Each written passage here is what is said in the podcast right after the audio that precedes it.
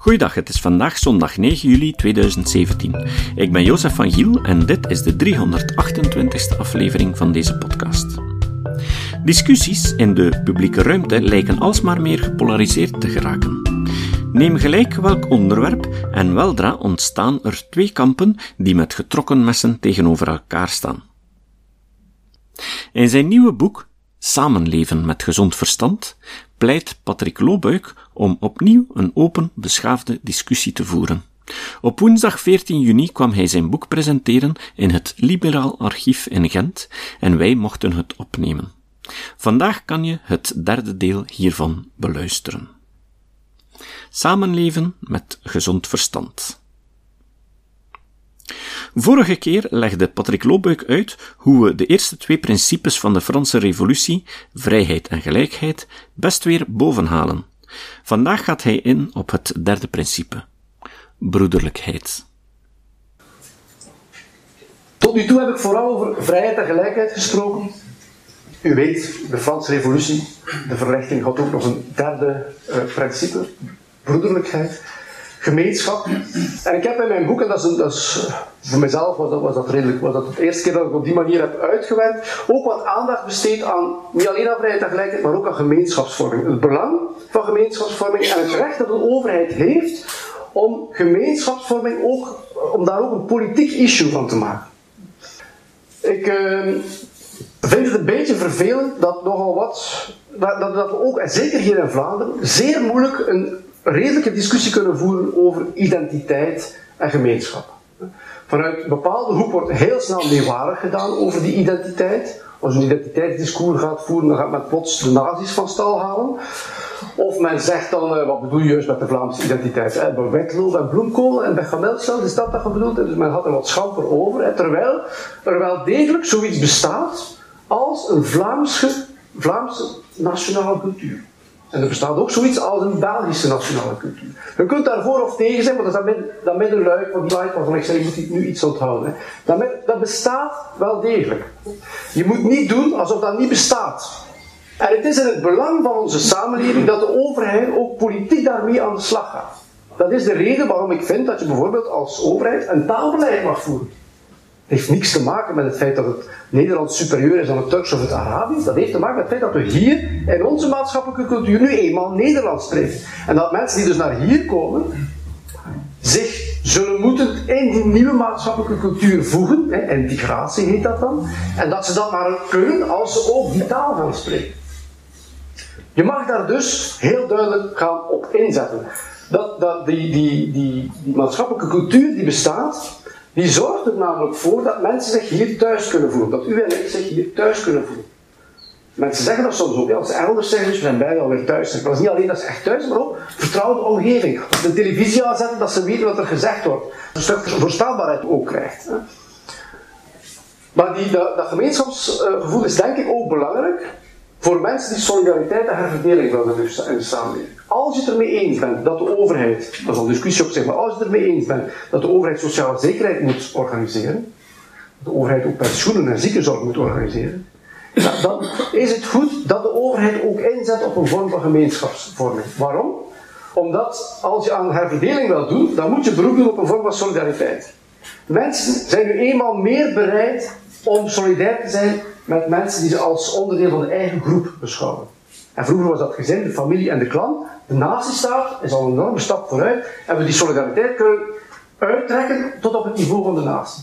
Maar je mag daarom, vind ik, het groepsgevoel op nationaal niveau ook soigneren. Je moet daar dus niet per se meewarig over doen. Joël de Keunaar bijvoorbeeld schreef onlangs op Twitter: rot toch op met je Vlaamse identiteit. Nou, ik vind dit stom, dergelijke, dergelijke discours. Uh, dit, is, dit is natuurlijk de, de groep van de, die vindt dat ze onder de dictatuur van de bange blanke boze man leven. Hè. Maar dat vind ik niet verstandig, hè, omdat die Vlaamse identiteit, dit bestaat. Als je er niet van overtuigd bent dat die bestaat, hè, neem ik u mee naar Zuid-Frankrijk. Wie komt er tegen op, in Zuid-Frankrijk op een camping? De Hollanders, de Nederlanders. Dat zijn praatgrage mensen, dus je begint daar een gesprek mee. Na vier zinnen, sneller al, na één zin bijna voel je dat je een andere maatschappelijke cultuur hebt. Ondanks het feit dat je dezelfde taal hebt. En die mensen mogen dicht bij elkaar wonen. Misschien kan iemand van Turnhout zijn, recht onder, die bubbeltjes en iemand van net daarboven. Je hebt een andere maatschappelijke cultuur. Als je aan voetbal denkt, denken jullie niet aan Robben. Waarschijnlijk.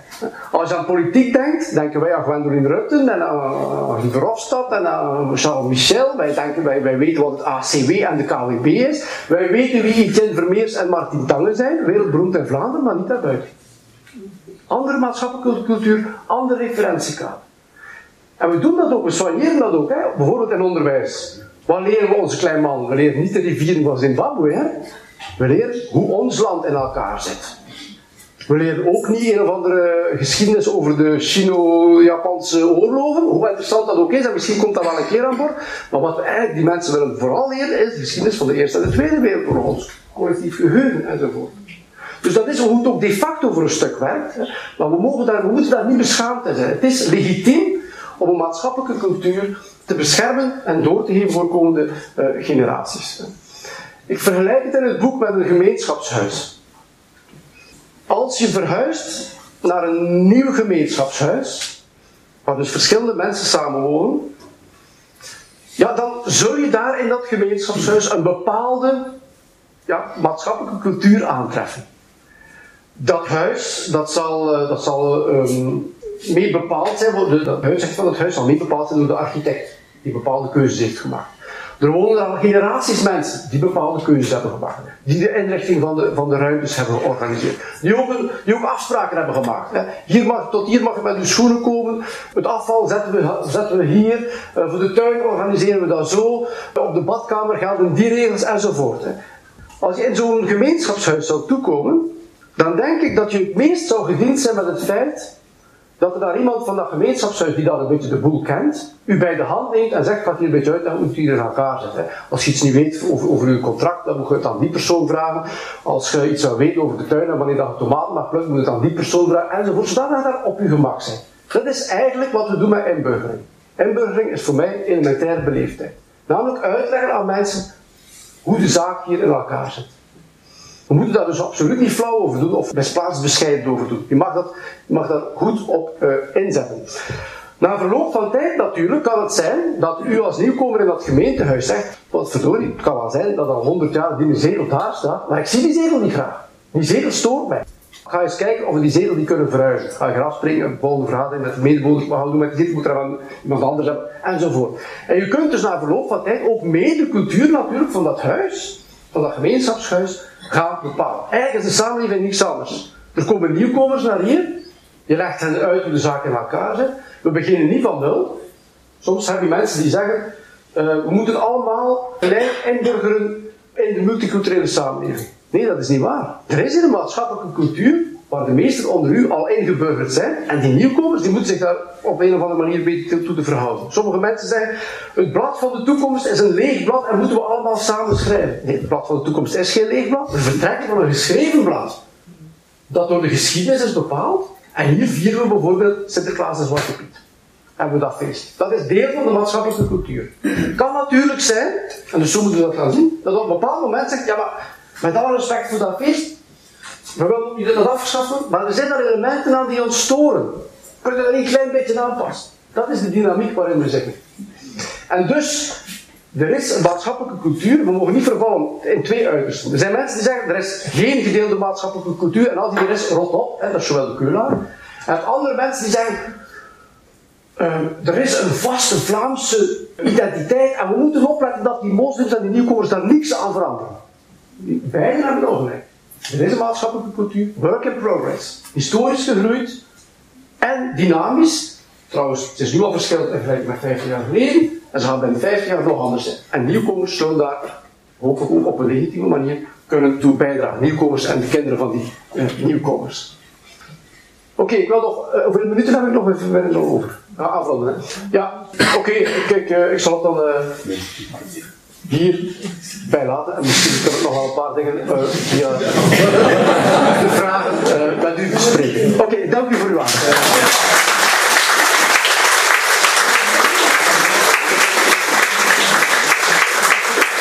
Zijn er vragen? Ehm, ik vind het natuurlijk een zeer mooi beeld dat u heeft voor de toekomst, maar is het niet zo dat in het verleden heel dikwijls een compromisloze minderheid toch het beleid verder bepaald heeft?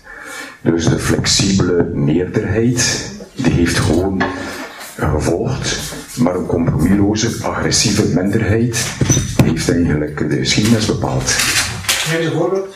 Nazi's. Dat was een kleinere groep die eigenlijk de volledige geschiedenis bepaald heeft verder. En dat niet alleen, eh, ja, in, in Japan was het ook zo, je hebt het overal een beetje. Hè. Dus eh, ik vind het inderdaad een zeer positief beeld dat u heeft. Maar ja, evolutie loopt niet altijd in een positieve richting. Hè. Evolutie kan ook in een omgekeerde richting gaan werken. En dan zit je natuurlijk met het juist omgekeerde beeld van wat hij schetst. Ja. Dus wat ik probeer uit te leggen in het boek is, hoe kunnen we ons samenlevingsmodel bestemmen? Wat moeten we doen om dat te bestemmen? En dat betekent dat we ook waakzaam moeten zijn voor gevaren die om de hoek loeren. Dat betekent, en daar heb ik er minder over, over gesproken, maar dat zit er ook wel in, die staatsneutraliteit bijvoorbeeld mag geen alibi zijn om niks te doen ten aanzien van groepen en, en ideologieën die de democratie niet genegen zijn. We moeten daar waakzaam over zijn. En we kunnen niet alles verbieden wat we onwenselijk vinden. We hebben bijvoorbeeld een debat gevoerd al, zowel in Nederland als in België, kunnen we het salafisme verbieden. Salafisme is een onredelijke doctrine die niet kan instemmen met de vrijheid en gelijkheid en met de overlappende consensus. Nu, ge- gezien de godsdienstvrijheid en de vrijheid van vereniging, kunnen we niet zomaar het salafisme verbieden. We moeten onze democratie verdedigen met, met, een soort, met, met, met, de, met de middelen die we zelf als democraat hebben. En dat is soms lastig. Maar dat betekent niet dat we helemaal tandeloos zijn. Hè. Het is niet omdat we het salafisme niet kunnen verbieden, dat we de rode loper moeten blijven uitrollen voor het salafisme. Wat we lang gedaan hebben. Hè. En via de grote moskee enzovoort. Wij controle op islamlessen enzovoort. Eh, bovendien is het zo dat zodra groepen wel degelijk een reëel gevaar vormen voor de democratie, dat je mag ingrijpen. En dat de democratie mensen buiten de wet mag stellen. En dus, eh, voor een collega van mij in Nederland heeft een boek geschreven met als titel De Weerbare Democratie. Dat is een mooie term, hij verwijst ook naar rechtspraak van het Europees Hof voor de Rechten van de Mens in Straatsburg, die zegt, op het moment dat er dus groeperingen zijn die een reële bedreiging vormen voor uw uitgangspunten van vrijheid en gelijkheid, dan mag je die buiten de wet staan. Dus bijvoorbeeld wat, wat Turkije gedaan heeft met de voorganger van AKP, de Partij van Nederland, de Refah-partij, de Refah-partij is op een bepaald moment uit, buiten de wet gezet, die Refah-partij is naar Straatsburg gegaan Straatsburg heeft gezegd, Turkije mag dat doen. Want die Ref- Refah-partij is omwille van sharia-aspiraties enzovoort een reële bedreiging voor de democratie en de seculiere rechtsstaat. En dus het is toegelaten om die mensen buiten de wet te zetten. Eh, In hoeverre vindt u het voorstel van Maarten Boudry om godsdienst of vrijheid van godsdienst als expliciet gegeven uit de grondwet te schrappen? Omdat ze, er, ze eigenlijk al vervat zit in ja, de algemene vrijheid van het individu. Ja. Zou dat geen oplossing kunnen zijn voor bijvoorbeeld gevallen zoals salafisme? Nee, dat denk ik niet. Dus de, ik begrijp wat Mark Boudry zegt, hij heeft het trouwens van mij, maar ehm, lees, lees mijn boek 2013, het ligt daar op de, op de, op de tafel, het seculiere samenleving, waarin ik zeg inderdaad, godsdienstvrijheid, strikt filosofisch gezien hebben we die niet nodig. Ik begrijp waarom dat er in de grondwet staat, waarom daar zoveel aandacht aan besteed, dat is historisch gegroeid, is de eerste vrijheid die bevochten is geweest. Maar eigenlijk is dat een ondergeschikt recht aan de vrijheid van vereniging, de vrijheid van, van, van organisatie, de vrijheid van meningsuiting. Ik daag u uit, geef mij één handeling waarvoor je expliciet de vrijheid van godsdienst nodig hebt om die toegelaten te laten zijn. Het zullen allemaal problematische handelingen zijn. Maar de facto, juridisch gezien, wordt dat al gedaan. De godsdienstvrijheid, dat ging ik nu net tonen, maar ik weet niet of ik het heel snel weet. De, universele verklaring van de rechten van de mens bijvoorbeeld, zie je al dat die godsdienstvrijheid in een reeks staat van vrijheid van geweten, vrijheid van meningsuiting. Hier zie je het, hè? Iedereen heeft recht op vrijheid van gedachte, geweten en godsdienst. Zie je het? Die godsdienst wordt al, is al onderdeel van een veel ruimer recht, namelijk vrijheid van geweten en van, van, en van meningsuiting. Dus dat probleem is weer een filosofisch idee waar ik eigenlijk wel mee eens ben. We hebben geen apart recht nodig voor de vrijheid van godsdienst, eh, te, want te, te, we hebben eigenlijk echt nodig. Maar ehm, juridisch gezien is het eigenlijk al zo dat het eigenlijk echt een probleem is. Er was een probleem voor de onverdoofd slachten, hè? dus daar zou je kunnen zeggen dat heeft men te lang, maar ook dat wordt nu binnenkort opgelost worden.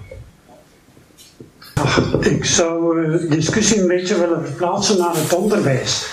Stel je voor dat ik leraar geschiedenis ben in een klas met ongeveer een 40 procent Belgen, Vlamingen, een goede ook wel. 20% Turken, 20% Marokkanen en 10% Congolezen. Hoe zal ik die geschiedenisles nu geven als bijvoorbeeld die Congolezen zeggen ja, maar waarom spreken niet over Leopold II en het proces van de kolonisatie? Dan zegt die Marokkaan, ja, maar je spreekt wel over Wereldoorlog 1, maar in 1912 was de Marokko-crisis een van de aanleidingen en daar spreken we niet over. Iemand anders zegt, het Osmaanse Rijk was een voorbeeld van tolerantie. Dus het feit is, hoe ga je daar nu mee om? En moet dan die Belgische leerling dat verhaal over Marokko horen? Of wat weet ik. Maar misschien wel, in zoverre het lezen, dat dat ook iets is waarin we een achtergaan. Ja. Dat zal dan voor iedereen moeten. Ik begrijp mijn vraag. Ja, wel, ik, ik, dat gebeurt ook veel geschiedenis, wordt daar door, mijn collega's van, geschiedenis over, nagedacht. Wat moet er in ons geschiedenisonderwijs uh, worden ter sprake gebracht? En je moet dat doen op basis van een zo genuanceerd uh, mogelijk verhaal over de, want met name over de kolonies wordt er in veel handboeken nog een te gekleurd pro-Belgisch verhaal verteld, waarbij men veel te weinig nog een aantal dingen verdisconteert. Maar de taak van het onderwijs is om daar een genuanceerd, kritisch verhaal te brengen. Hoe, hoe ver je gaat in de wereldgeschiedenis, daar, daar kan je een beetje over discussiëren, maar ik denk dat, dat, iedereen toch over eens is dat we moeten focussen, toch vooral, op het verstaan van waar onze eigen samenleving vandaan komt. En ik denk dat we dat koloniaal verleden helemaal niet kunnen achterwege laten. Dat, dat, moet zeker besproken worden, want dat is een belangrijk onderdeel van onze samenleving en van, van een bepaalde mindset nog die, die, eh, onze samenleving uh, eigen is. Maar, maar goed, dat is een discussie op zich. Waar ik gewoon op wijs is dat, het, dat we niet beschaamd moeten zijn, dat het niet slecht is om in te zetten op kennis van de eigen geschiedenis en het eigen, eigen collectief bewustzijn. Dat je dat al in eerste instantie probeert door te geven aan jonge mensen. Een week geleden is er op eh, de website van Liberaal een artikel gekomen, die denk ik u trouwens getweet hebt, waarin gesproken wordt over uh, een overeenkomst tussen Geert Bourgeois ja. en een aantal uh, religies om de vrijheid van meningsuiting toch een beetje ondergeschikt te stellen aan de gevoeligheden van de religie. Ja, klopt. Kan je daar iets over zeggen, wat dat u bedenkt? Wel, wat, wat er gebeurd is, is men heeft in het kader, dus die levensbeschouwelijke vakken die vandaag bestaan, de, de verschillende godsdiensten en de, de niet-confessionele die hebben, maar die zijn er al een tijdje mee bezig, maar er is opnieuw een tekst die ze goedgekeurd hebben en die ook politiek bekrachtigd is door Bourgeois en Hilde Krevits, waarin ze zich engageren om samen te werken en om te werken aan interlevensbeschouwelijke competenties. Daar gaat het over. En inderdaad, in die tekst, ik was eigenlijk ook wel verbaasd, staat er dat men zich engageert om inderdaad de vrijheid van meningsuiting een beetje te beperken, zodanig dat men de ander niet voor het hoofd stoot. Hoe dat inderdaad de inspectie van de niet-confessionaliseerde daar zomaar niet kunnen mee instemmen, dat is inderdaad een discussie waard. Ik heb nu gezien dat Mario van Essen, van, dus het hoofd, opperhoofd van, de, van HVV, eh, daar een kritisch stuk over geschreven heeft. Ik ben benieuwd of dat dan een vervolg zal kennen bij de vrijzinnige beweging, maar dat is op zich, uh, dat is merkwaardig. Aan de andere kant, maar dat lijkt mij een beetje te maar toch heel even aanstippen. De vrijheid van meningsuiting betekent niet dat je, dat je overal gelijk wat mocht zeggen. He, dus de vrijheid van meningsuiting. Als jij hier onbeleefd, als jij bij je recht staat en de lezing verstoort enzovoort, dan gaan wij je buiten zetten. Hè? En uh, dan kun je zeggen, ja maar mijn vrijheid van meningsuiting. Maar uw vrijheid van meningsuiting, u, we zijn hier in een bepaalde context, waarin een bepaalde ja, impliciete afspraak is, dat ik het woord voer. En niet u. Voilà, dat is de afspraak. Dat geldt ook voor mijn studenten. Als ze storen, zet ik ze buiten. Het heeft niets met vrijheid van meningsuiting te maken. Ze mogen achteraf een pamflet tegen mij schrijven. U mag dat ook doen straks. Hè? U mag een, een anti-lobuik, ik heb het ooit al eens meegemaakt, men een band had om een anti-lobuik soort betoging te organiseren. Maar mag dat allemaal doen, hè? dat is vrijheid van meningsuiting. Maar we zitten vaak in bepaalde context. En voor onderwijs is er daar één van. En je mag bijvoorbeeld, in het kader van de vrijheid van meningsuiting, mag je vinden dat de wereld geschapen is 4004 voor Christus. Er staan mensen op de hoek van mijn straat elke dag opnieuw die dat beweren, Jehovah's getuigen. Maar die mensen mogen dat niet in het onderwijs zeggen. Het onderwijs heeft een bepaalde finaliteit waar dit soort uh, opinies en overtuigingen niet hoort. Dus de vrijheid van meningsuiting betekent niet dat je zomaar een vrijheid geeft aan iedereen om gelijk wat gelijkwaar te zeggen. Dus in die zin zou je kunnen zeggen, en ik help al een beetje de respectueus om te zeggen uh, hoe daar zo kunnen mee omgaan. Maar inderdaad, dat is dat dan vanuit een perspectief mee ondertekend was op moment. Zo, Patrick, u was in vorm. Uh, we naderden stilaan uh, de klok van half tien. Het publiek was, was ook in vorm, we hebben echte vragen gekregen. Um, ik denk dat er mensen zijn die nog wel wat vragen hebben, maar Patrick die loopt niet weg. Maar nu gaan we een beetje plaatsmaken voor de receptie. De boekenstand is er uiteraard nog uh, achteraan, waar Patrick Loophuik ook nog zal signeren. Ik zou zeggen, geef hem nog een hartelijk applaus. Dankjewel.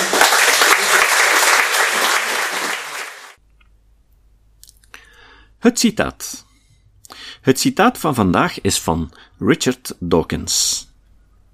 Een van de belangrijkste boeken die Dawkins schreef was De zelfzuchtige genen, waarin hij belangrijke nieuwe inzichten beschrijft over de mechanismen van evolutie.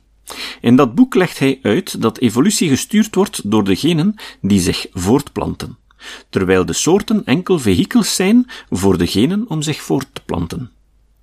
Tijdens een gesprek met Sam Harris zei Dawkins: Mijn boek, De zelfzuchtige genen, heeft voor heel veel controverse gezorgd, vooral bij mensen die alleen de titel gelezen hebben. Tot de volgende keer. Deze podcast is het resultaat van het werk van veel mensen. Rick de Laat verbetert bijna al mijn teksten en maakt de meeste vertalingen. Emiel Dingemans verzorgt onze website en Facebookpagina. Ook Leon Korteweg en Stefan Sutens schrijven, vertalen of verbeteren soms artikelen. Leon onderhoudt bovendien het YouTube-kanaal van deze podcast. De muziek van de intro en de trailer heeft Nick Lucassen geschreven en soms maken we ook gebruik van muziek van Ad van Nederpelt, die ons zijn prachtige composities ter beschikking stelt. Dit was de podcast Kritisch Denken. Vergeet niet om alles kritisch te behandelen, ook deze podcast. Voor verdere informatie over deze podcast, links en voor de tekst, surf naar www.kritischdenken.info. Als je deze podcast belangrijk vindt, kun je me steunen door anderen warm te maken ook eens te luisteren. Stuur een e-mail naar vrienden met een link naar de website en plaats de link in de handtekening van je e-mails. Tevens kun je op iTunes deze podcast een beoordeling geven of een recensie schrijven. Of je kan op je eigen website of blog een link naar kritisch denken plaatsen.